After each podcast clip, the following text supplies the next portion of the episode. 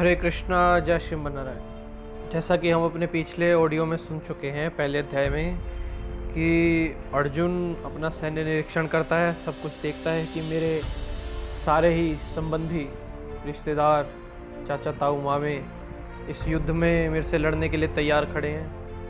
और यहाँ पे भीषण युद्ध छिड़ने वाला है, यहाँ रक्तपात बहुत दबा के होगा। बहुत से लोग मारे जाएँगे।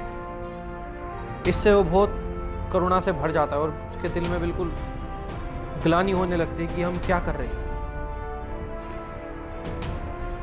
और उसको कुछ भी समझ नहीं आ रहा होता, क्या करना चाहिए, क्या नहीं करना चाहिए। और वो भगवान से कहता है कि मैं इससे इतना दुखी हो चुका हूँ, इतना व्याकुल हो चुका हूँ और इतने अशुभ मेरे को संकेत नज़र आ रहे हैं कि मेरा युद्ध भूमि में खड़े रह पाना ही बड़ा दुष्कर हो रहा है। और इस तरह से शोक से पूर्ण होकर उसका चित्त इतना मलिन हो जाता है कि वो अपना धनुष्य को एक एक जगह पे रख देता है और बिल्कुल रोते हुए एक आसन पे बैठ जाता है अपने रथ पे। फिर संजय धित्राष्ट्र से कहता है कि, हे धृतराष्ट्र, हे राजन, करुणा से व्याप्त शोकायुक्त अश्रुपूरित नेत्रों वाले अर्जुन को देखकर मधुसूदन भगवान श्री कृष्ण ने ये शब्द कहे। तो तात्पर्य यह है कि भौतिक जितना भी भौतिक समाज है हमारा, इसके जो पदार्थ हैं, इसके प्रति करुणा करना, शोक करना, आँसू बहाना, ये सब जब तक होता है, जब तक हमारे को अपना असली आत्मज्ञान नहीं होता।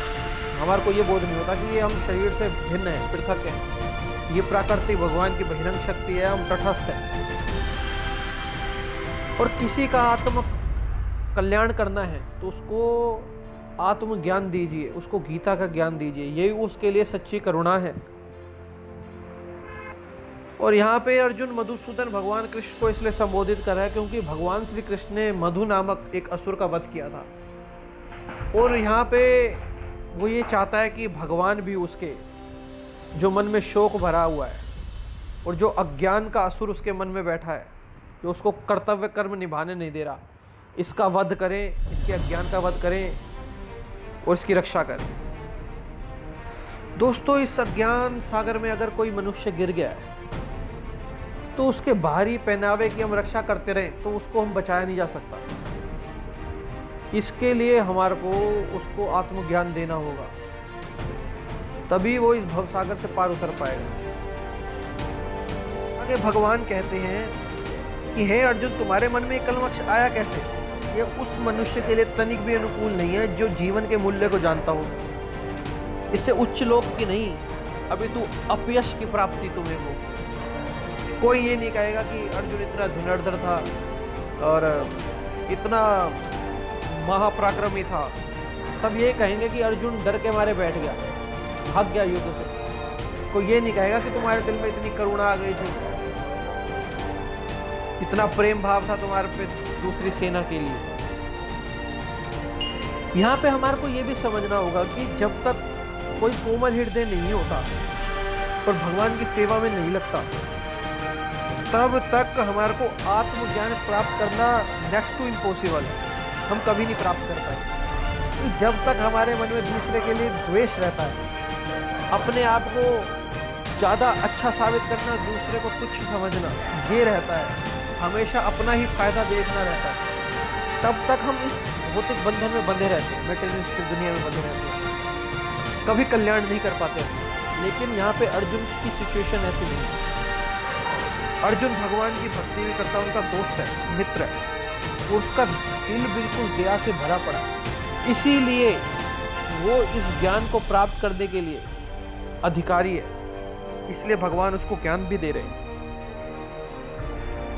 और इस श्लोक में संजय कृष्ण भगवान को श्री भगवान कह के संबोधित करा कि श्री भगवान ने अर्जुन से कहा, वो ऐसा क्यों कह रहा है? संस्कृत शब्द भगवान की व्याख्या वासुदेव के पिता पराशर मुनि ने की है, जिसमें समस्त धन, शक्ति, यश, सौंदर्य, ज्ञान तथा त्याग पूर्ण मात्रा में हो, उसी को ही परम पुरुष भगवान कहा जा सकता है ऐसे बहुत व्यक्ति हैं जो बहुत शक्तिशाली हैं, बहुत सुंदर हैं, अत्यंत विख्यात है, बहुत विद्वान हैं, विरक्त भी हैं।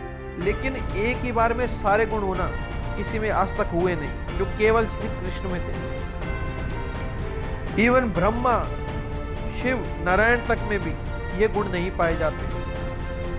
ऐसा शास्त्र कह रहे हैं। जो पूर्ण रूप से भगवान श्री कृष्ण में विद्यमान है, सारे के सारे एक साथ। और ये भी कहा गया है कि ना उनके कोई तुल्य, ना उनसे कोई बढ़कर। वे ही आदि स्वामी भगवान है। गोविंद रूप में जाने जाते वो समस्त कारणों के कारण है। इसलिए ब्रह्म संहिता में कहा गया है, ईश्वर परम कृष्ण सच्चिदानंद विग्रह, अनादिरादि गोविंद सर्व कारण कारण ऐसे अनेक पुरुष हैं जो भगवान के गुणों से युक्त हैं, किंतु कृष्ण परम है। क्योंकि उनसे बढ़कर कोई नहीं है, वे परम पुरुष है और उनका जो शरीर है, वो मानव शरीर नहीं है, वो सच्चिदानंद में शरीर है। जिनसे आत्मा और शरीर भिन्न नहीं होते, कृष्ण ही परमात्मा है, लेकिन हमारे को ये ये शरीर मिला हुआ है, जिससे हम पृथक है, हम आत्मा और हमारा ये शरीर है, लेकिन कृष्ण के साथ ऐसा नहीं। वो साक्षात सच्चिदानंद विग्रह हैं, भगवान गोविंद है समस्त कारणों के कारण है, जिनकी कृपा से ही सब कुछ हो रहा है। अनादि राधि हैं। सबसे पहले वही थे, अब भी वही और हमेशा वही रहेंगे। जिनसे ही इस संपूर्ण ब्रह्मांड की सृजन हुआ, उन्हीं में इस ब्रह्मांड का लय हो जाता है। वो ही वो है, हर जगह है, इनके अलावा कुछ भी नहीं है। ये ही सुप्रीम कंट्रोलर है और हम सब अंडर कंट्रोल्ड है। ब्रह्मा, विष्णु, महेश को भी तीनों शक्तियों में, गुणों के हिसाब से इनको कार्य सौंपा गया है। सृष्टि, सृजन और संहार का। भागवत पुराण में भी भगवान के अनेक अवतारों की सूची है, लेकिन यहाँ पे कृष्ण को आदि भगवान बताया गया है, जिनसे अनेकानेक अवतार तथा ईश्वर विस्तार करते हैं। और कहा गया है एतेश शकला पुंसा कृष्णस्तु भगवान स्वयं। इंद्रादि व्याकुलम लोकम मृजंती युगे युगे। यहाँ पर वर्णित सारे अवतारों की सूचियाँ या तो भगवान की अंशकला अथवा पूर्ण कला की कही गई हैं, लेकिन कृष्ण को स्वयं भगवान कहा गया है। अतः कृष्ण आदि भगवान परम सत्य, परमात्मा तथा निर्विशेष ब्रह्म, दोनों के उद्गम हैं।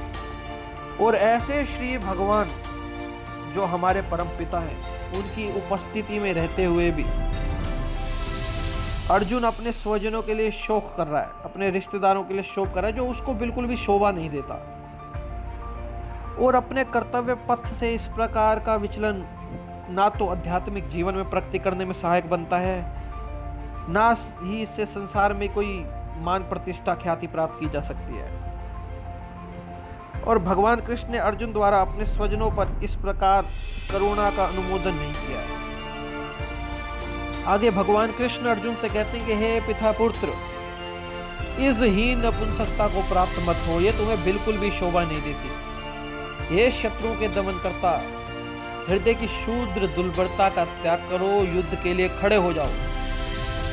आगे अर्जुन भगवान से कहता है कि, हे शत्रुहंता मधुसूदन मैं युद्ध भूमि में किस तरह भीष्म तथा द्रोण जैसे पूजनीय व्यक्तियों पर उलटकर बाण चलाऊँगा? क्या आप भी अपने दादा उग्रसेन पर कभी पलट के बाण चला सकते हो? और ऐसे महापुरुषों को जो मेरे गुरु हैं, मेरे अग्रज हैं, उन्हें मारकर जीने की अपेक्षा इस संसार में भीख मांगकर खाना अच्छा है। भले ही वे संसारिक लाभ के इच्छुक हों, किंतु हैं तो मेरे गुरुजन ही। यदि उनका वध होता है तो हमारे द्वारा भोग्य जो भी हमारी वस्तु होगी, जिनका हम सुख भोग करेंगे, वो उनके खून से सनी हुई होगी।